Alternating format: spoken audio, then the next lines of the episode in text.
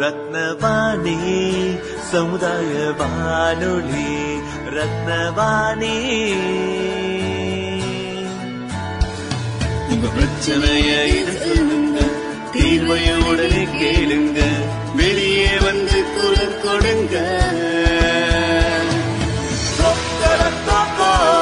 இது மக்களுக்கான சேவை. அற்புத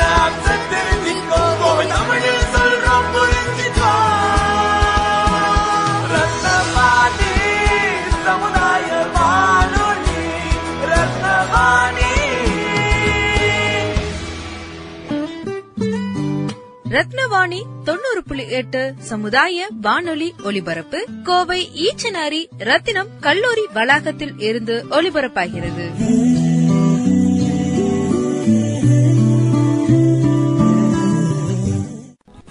நெஞ்சுக்குள் பெய்திடும் மாமழை, நீருக்குள் மூழ்கிடும் தாமரை, சற்றென்று மாறுது வானிலை, பெண்ணே உன்மேல் பிழை.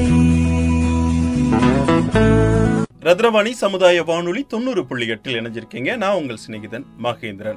சுமார்ட் மற்றும் ரத்னவாணி சமுதாய வானொலி தொண்ணூறு புள்ளி எட்டு இணைந்து நடத்தும் காலநிலை மாற்றத்திற்கான விழிப்புணர்வு தொடர் நிகழ்ச்சி. வணக்கம் நேயர்களே, கிளைமேட் சேஞ்ச் கவுண்டவுன் நிகழ்ச்சிக்கு உங்க அனைவரையும் வரவேற்கிறேன். நான் உங்கள் ஆர்ஜி லாவண்யா. வணக்கம் நேயர்களே, நான் உங்கள் ஆர்ஜி தமிழ்.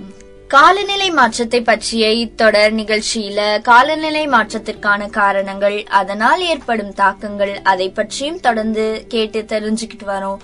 காலநிலை கல்வி அறிவு ஆலோசகர் ராமசாமி ஐயாவும் எல்லா நிகழ்ச்சியிலையும் நம்ம கூட கலந்து இருக்காங்க. சோ இந்த நிகழ்ச்சியிலையும் கண்டிப்பா கலந்துப்பாங்க அப்படின்னு நம்புறேன். கண்டிப்பா வரதா சொல்லியிருக்காங்க. அது வரைக்கும் நம்ம பேசலாம். இன்னைக்கு என்ன பேச போறோம் தமிழ்? நேத்து ராத்திரி பேஞ்ச மழையில எங்க ஊர்ல இருக்க பேயன் கண்மாய், அதாவது ஏரின்னு சொல்லுவோம்ல, அது உடஞ்சு ரோட்டை எல்லாம் அடிச்சிட்டு போயிருச்சுப்பா. ஐயோ, அப்புறம் வேற எதுவும் சேதம் இல்லையில? வயல்ல கேடை போட்டிருந்தாங்க. ஆடு மாடுதான் கொஞ்சம் இறந்து போயிருச்சான். கரெக்டா எத்தனை ஆடு மாடு இறந்துச்சுன்னு சாயங்காலம் போனாதான் தெரியும். ஆட்களுக்கெல்லாம் ஒரு சேதாரம் இல்ல. இப்ப வர விவசாயிகள் தான் மழை வருமா வராதான்னு வானத்தை பார்த்த உடனே சொல்லிடுவாங்களே, அப்புறம் ஏன் ஆடு மாடு இப்படி பாதுகாப்பு இல்லாத இடத்துல கட்டி வச்சாங்க? என்ன லாவண்யா, இந்த நிகழ்ச்சியே நம்ம அத பத்தி தானே பேச போறோம். கி இந்த காலநிலை மாற்றத்தாலதான் எப்ப மழை வருது எப்ப குளிரடிக்கணும்னு தான் தெரியாமயே போயிடுச்சு. ஆமா ஆமா, பாவம் மனுஷங்க செய்யற தப்புல வாயில்லாத ஜீவன்களும் பாதிக்கப்படுது. திடீர்னு இந்த மாதிரி பெருமழை பெய்யும்னு யார் கண்டா? மனுஷங்க என்ன செய்வாங்க? என்ன தமிழ் இப்படி கேக்குற? இதுக்கு முன்னாடி நிகழ்ச்சியில இந்த காலநிலை மாற்றத்துக்கும் மனுஷங்க எப்படி காரணமா இருக்காங்கன்னு எவ்வளோ விஷயங்கள் பேசியிருக்கோம். ஆமா ஆமா, தொழிற்சாலை வாகனங்கள் மட்டும் இல்லாம ஒரு தனி மனிதனாக நாம பயன்படுத்துகிற பிளாஸ்டிக்கல் இருந்து ஃப்ரிட்ஜ், ஏசி, நிறைய பொருட்கள் காலநிலை மாற்றதுல காரணமா இருக்கு. ஆனா நேத்து எங்க ஊர்ல மழை பெஞ்சு கண்மாய் ஒடிஞ்சதுக்கு காலநிலை மாற்றம் தான் காரணம்னு சொல்றீங்களா? ராமசாமி ஐயா வந்தாங்கன்னா இன்னும் நிறைய தகவல்கள் நம்ம இத பத்தி தெரிஞ்சுக்கலாம். நிறைய சொல்லுவாங்க. ராமசாமி ஐயாக்கு ஆயுசு நூறு. இதோ அவங்க வந்துட்டாங்க. ஐயா வாங்கய்யா. வாங்க ஐயா, இப்பதான் உங்களை பத்தி பேசிட்டு இருந்தோம். என்ன என்ன பத்தி பேசுனீங்களா? என்ன பத்தி என்ன பேசுனீங்க? அது ஒண்ணும் இல்லைங்க ஐயா, தமிழ் ஊர்ல கண்மாய் உடைஞ்சிருச்சான், ஆடு மாடு எல்லாம் இறந்து போச்சான். அதான் நான் சொன்னேன் மனுஷங்க பண்ற தப்பால ஆடு மாடு கூட பாதிக்கப்படுதுன்னு. ராமசாமி ஐயா வந்தாங்கன்னா இத பத்தி இன்னும் நிறைய தகவல்கள் சொல்லுவாங்கன்னு சொல்லிக்கிட்டு இருந்தேன். நீங்களே வந்துட்டீங்க. நானும் நிறைய கேள்விப்பட்டிருக்கேன். இவங்க ஊரு பேயங்கம்மாயில் மட்டும் இல்லாம நிறைய கண்மாய்கள் உடைஞ்சிருக்கு.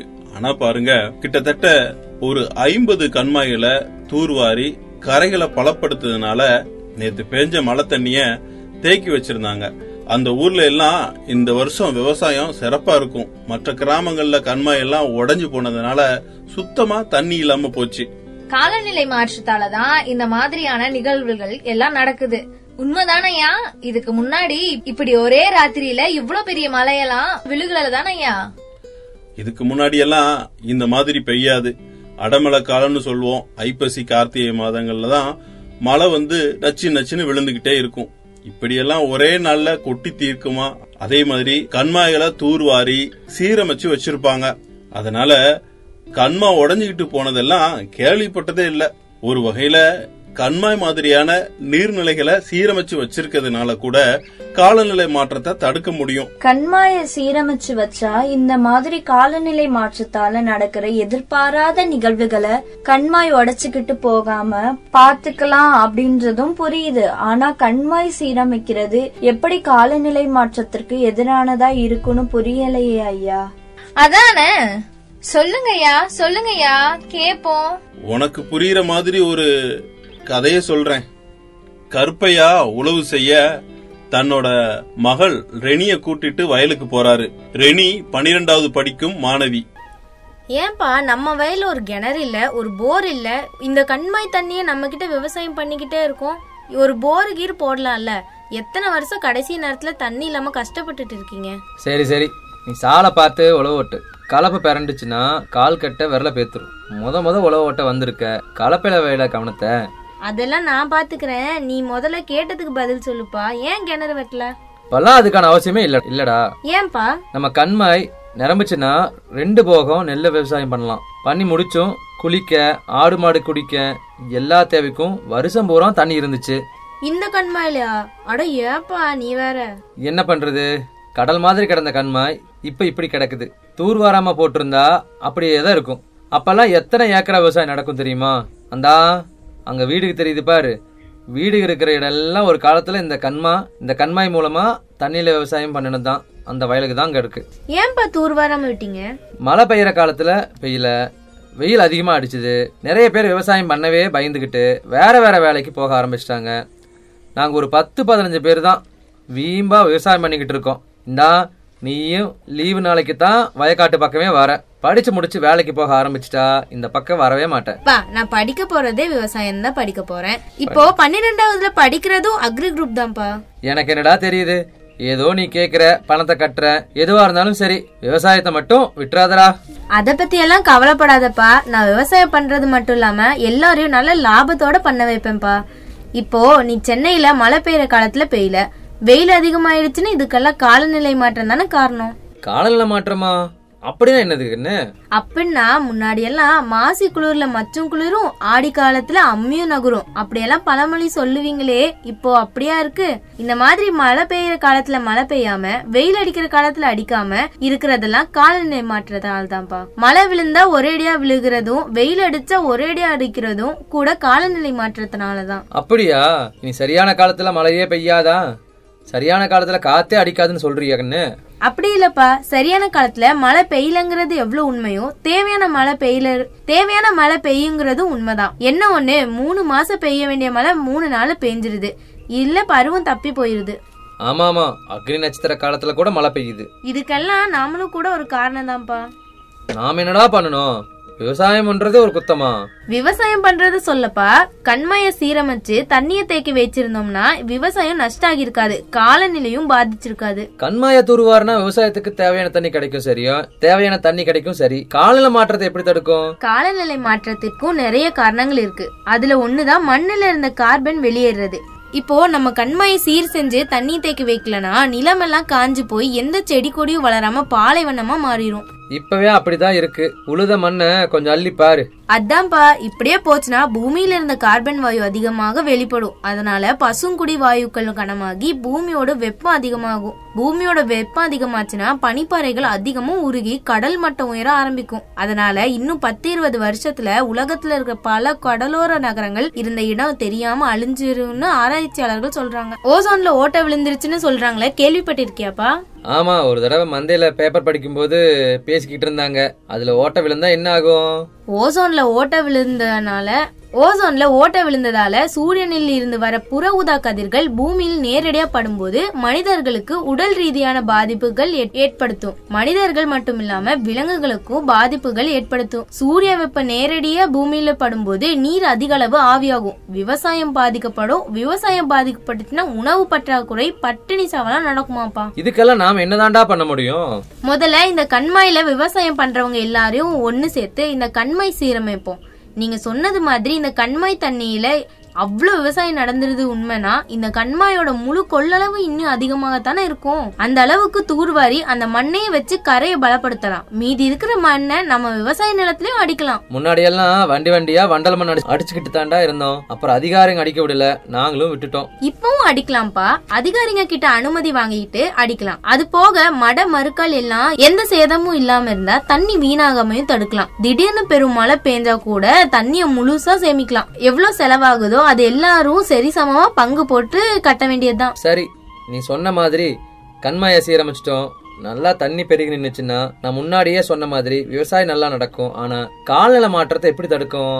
இப்போ கண்மாயில தண்ணி இருந்துகிட்டே இருந்தா சுத்தி இருக்கிற வயக்காட்டுக்கெல்லாம் எப்பவும் காஞ்சு போகாம ஈர நிலங்களாவே இருக்கும். இதனால மண்ணில இருந்த கார்பன் வெளியேறாது. அது மட்டும் இல்லாம நிலத்தடி நீர் அதிகமாக பெருகும். இதனால பூமி வெப்பமாகிறது குறையும்பா. சரிப்பா, இந்த வேலையெல்லாம் முன்னெடுத்து செய்யறதுக்கு ஆள் இல்லாம தான் கிடந்து போச்சு. நம்ம என்னதான் தண்ணி நிப்பாட்டி வச்சாலும் திரை வைகாசில ஆடு மாடு குடிக்க கூட தண்ணி இல்லாம தான் போகும். அதுக்கு என்ன பண்றது? நீர் அதிக அளவு ஆவியாகிறது தடுக்கிறதுக்கே நிறைய வழிகள் இருக்குதுப்பா. இப்போ கண்மாய் கரைகளை நிறைய பலன் தரும் மரங்களா இந்த புளிய மரம், பனை மரம் எல்லாம் நட்டு வச்சோம்னா நீர் ஆவியாகிறத குறைக்கிறது மட்டும் இல்லாம அதன் மூலமா வருமானமும் கிடைக்கும். கண்மாயில மீனும் வளர்க்கலாம், அதன் மூலமாக நிறைய வருமானம் கிடைக்கும். இந்த வருமானங்களை சேமிச்சு வச்சோம்னா ரெண்டு மூணு வருஷத்துக்கு ஒரு தடவை கண்மாயை சீரமைக்கலாம். இது நல்ல யோசனையா இருக்கேடா.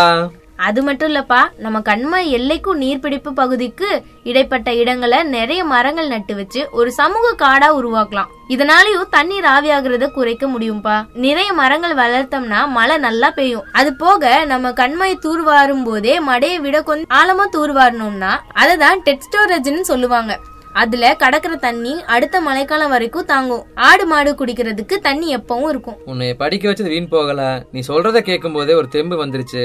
நான் இந்த கண்மாயில விவசாயம் பண்ற எல்லா ஆயக்கட்டுதாரர்களையும் கூட்டி ஒரு கூட்டத்துக்கு ஏற்பாடு பண்றேன். நீயே வந்து அம்பட்டு விஷயத்தையும் சொல்லு. அந்தா உங்க ஆத்தா கஞ்சி கொண்டு வந்துட்டா, வா குடிச்சிட்டு வந்து ஏர் ஓட்டலாம். சரிப்பா, மாடியும் அவுத்துட்டு வா, அதுக்கும் வயிறு பசிக்கும்ல, வரப்பல இருக்க புல்லக்கெல்லாம் மேயிட்டோம். சரிப்பா. ஏனுங்க என்ன வேலை பாக்குற நேரத்துலயும் கூட என்ற உள்ள ஏதோன்னு சொல்லிட்டே இருக்குறீங்க, அப்புறம் வயக்காட்டுக்கு பக்கமே வராமக்கிறேன் போயிருப்போற. நானும் அப்படித்தான் நினைச்சேன். ஆனா என் மகள் கில்லாடி, அவ விவசாயம் பண்றது மட்டும் இல்லாம இந்த ஊரு ஏன் இந்த சில்லாவே விவசாயம் பண்ண வச்சிருவா. நீ வேணா பாரு ஒரு நாள். அடேங்கப்பா, அப்படி என்ன என்ற மகன் சொன்ன ஒரே அடைய பெருமை வர்றீங்க. காலநிலை மாற்றங்கிறது கம்மாய தூர்வாரணுங்கிறதும் என்னென்னமோ சொல்றா. எனக்கு புரியுற மாதிரி கொஞ்சம் தெளிவாக சொல்லுங்களேன். நானே சொல்றேம்மா. இப்போ நீ உங்க அப்பா கல்யாணம் பண்ணி விட்டு வரும்போது இந்த ஊர்ல விவசாயம் எப்படி இருந்துச்சு, இப்ப எப்படி இருக்கு? பாக்கவே அப்படி இருக்குண்டா, பச்சை பருவிய போத்துற மாதிரி இருக்கும். இப்ப பாரு எப்படி இருக்குதுன்னு. எதனாலமா இப்படியாச்சு? பருவமழை தப்பி கிடக்குது, ஒண்ணு பேஞ்சு கிடக்குது இல்ல ஓஞ்சு கிடக்குது, வேற என்னத்த சொல்ல. அதுக்கு பேர் தாமா காலநிலை மாற்றம். சரி, அதுக்கு நம்ம என்ன பண்ண முடியும்? அதுக்கு தான் கண்மாய தூர்வாரி தண்ணியை தேக்கி வைக்கணுமா, கரையிலயும் கம்மா உள்வாங்கிற மரங்கள் நடணுமா, நிறைய சொன்னா. அதுதான் நம்ம விவசாயிகளை பூரா சேர்த்து ஒரு கூட்டத்தை கூட்டுறேன், நீ ஏன் அங்க வந்து சொல்லுன்னு சொல்லிருக்கேன். கை சோத்த எடுத்து அந்த பக்கமா வை. ஏமா நாய் கூட கூட்டிட்டு வரல, எதுக்கு சோத்த வைக்க சொல்ற? நாய் மட்டும்தான் உசுரா, நாய்க்கு மட்டும்தான் சோறு வைப்பியா? எறும்பு கிரும் கொஞ்சம் தின்னுட்டு போட்டோம், கொஞ்சம் எடுத்து வை. நீ சொல்றதும் சரிதாமா. நம்ம நீர்நிலைகள் ஒழுங்கா பராமரிச்சோம்னா மண் எப்பவும் ஈரப்பதமாவே இருக்கும். அதனால மனுஷங்க ஆடு மாடு மட்டும் இல்லாம கண்ணுக்கு தெரியாத லட்சக்கணக்கான உயிர்கள் இந்த மண்ணுல உயிர் வாழும். அதுதான் பல்லுயிர் பெருக்கம்னு சொல்லுவாங்க. அந்த உயிர்கள் தான் தாவரங்கள் வளர்றதுக்கு தேவையான சத்துக்களை கொடுக்கறது. அது சரிதான். இந்த ஒரு கண்மாய சரி பண்ணா போதுமா? இந்த கண்மாய்க்கு அதான் அந்த வாய்க்கா சுத்தம் பண்ணாத இந்த கண்மாய்க்கு தண்ணி வரும். அது சுத்தம் பண்ணாம இந்த கண்மாய்க்கு எப்படி தண்ணி வரும்? இந்த கண்மாய் மறுக்கால் போச்சுன்னா அதுல போற தண்ணி அடுத்த கண்மாய்க்கு போகும்போது அந்த கண்மாய் சரியில்லைன்னா அந்த தண்ணியும் வீணாத்தான் போகும். அதத்தான் நானும் சொல்ல வந்தேன். இந்த கண்மாய்களைத்தான் சங்கிலி தொடர் கண்மாய்னு சொல்லுவாங்க. ஒரு கண்மாய் நிறைஞ்சு மறுக்கால் போற தண்ணி வீணாகாம அடுத்தடுத்த கண்மாய்க்கு போற மாதிரி தான் நம்ம முன்னோர்கள் கண்மாய்களை வெட்டி வச்சிருக்காங்க. ஒரு சங்கிலி தொடர்ல இருக்க எல்லா கண்மாய் வரத்து வாய்க்கால் எல்லாத்தையும் சரி பண்ணிட்டோம்னா நம்ம ஊர் மட்டும் இல்ல அந்த பகுதியில இருக்க எல்லா ஊரும் தண்ணி பிரச்சனை இல்லாம நல்லா இருக்கும். நான் அப்பவே சொன்னேன்ல, என் மக நம்ம ஊரை மட்டும் இல்ல இந்த ஜில்லாவே வாழ வைப்பா. உனக்கு பரிச்சை எப்ப முடியுதுன்னு சொல்லு, ஊரூரா போய் கூட்டம் போட்டு பேசுவோம், எல்லா ஊர்க்காரங்களும் சேர்ந்து கலெக்டர்ட்ட மனு கொடுக்கலாம். நானும் மத்த ஊர்ல இருக்க என் வயசு பிள்ளைங்க எல்லார்கிட்டயும் சொல்றேன், அவங்களும் நமக்கு சப்போர்ட் பண்ணுவாங்க. கதை அருமையா இருந்துச்சுங்க ஐயா. கருப்பையா சொன்ன மாதிரி எந்த ஒரு செயலையும் யாராவது ஒருத்த தொடங்கினாதான் அந்த செயல் நடக்க ஆரம்பிக்கும். அப்படிதானே காலநிலை மாற்றத்திற்கு எதிரான இந்த கிளைமேட் சேஞ்ச் கிளவுன்டவுன் நிகழ்ச்சிய ஆரம்பிச்சிருக்கோம். நாமும் இந்த நிகழ்ச்சி மூலமா காலநிலை மாற்றத்தை பற்றின நிறைய விழிப்புணர்வு தகவல்களை கொடுத்து மக்கள் மத்தியில நிறைய மாற்றங்கள் கொண்டு வந்திடலாம். என்ன நேயர்களே, நீர்நிலைகளை பாதுகாப்பதன் மூலம் காலநிலை மாற்றம் ஏற்படாம எப்படி பாதுகாக்கலாம்னு ராமசாமி ஐயா அழகான ஒரு சிறுகதை மூலமா விளக்குனாங்க. உங்களுக்கு ரொம்ப பயனுள்ளதா இருக்கும் அப்படின்னு நம்புறேன். வேறொரு நிகழ்ச்சியில உங்களை சந்திக்கும் வரை உங்களிடமிருந்து விடைபெறுவது நான் உங்க ஆர்ஜே லாவண்யா. இது ரத்தினவாணி சமுதாய வானொலி தொண்ணூறு புள்ளி எட்டு.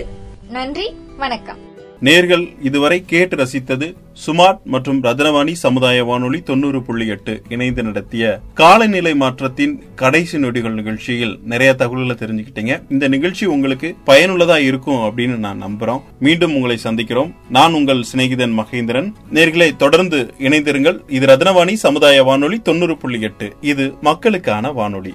நேயர்கள் இதுவரை கேட்டது ஸ்மார்ட் மற்றும் ரத்தினவாணி சமுதாய வானொலி தொண்ணூறு புள்ளி எட்டு இணைந்து நடத்திய த கிளைமேட் லிட்ரஸி கேம்பெயினில் கிளைமேட் சேஞ்ச் விழிப்புணர்வு தொடர் நிகழ்ச்சி. இந்த நிகழ்ச்சி பற்றிய கருத்துக்களை seven double five zero three one two triple four அதாவது ஏழு ஐந்து ஐந்து பூஜ்ஜியம் மூன்று ஒன்று இரண்டு நான்கு நான்கு நான்கு என்ற வாட்ஸ்அப் நம்பருக்கு உங்கள் கருத்துக்களை அனுப்பி வையுங்கள். நிகழ்ச்சி கேட்ட அனைவருக்கும் நன்றி, வணக்கம். நெஞ்சுக்குள் பெய்திடும் மாமழை, நீருக்குள் மூழ்கிடும் தாமரை, சற்றென்று மாறுது வானிலை, பெண்ணே உன் மேல் பிழை.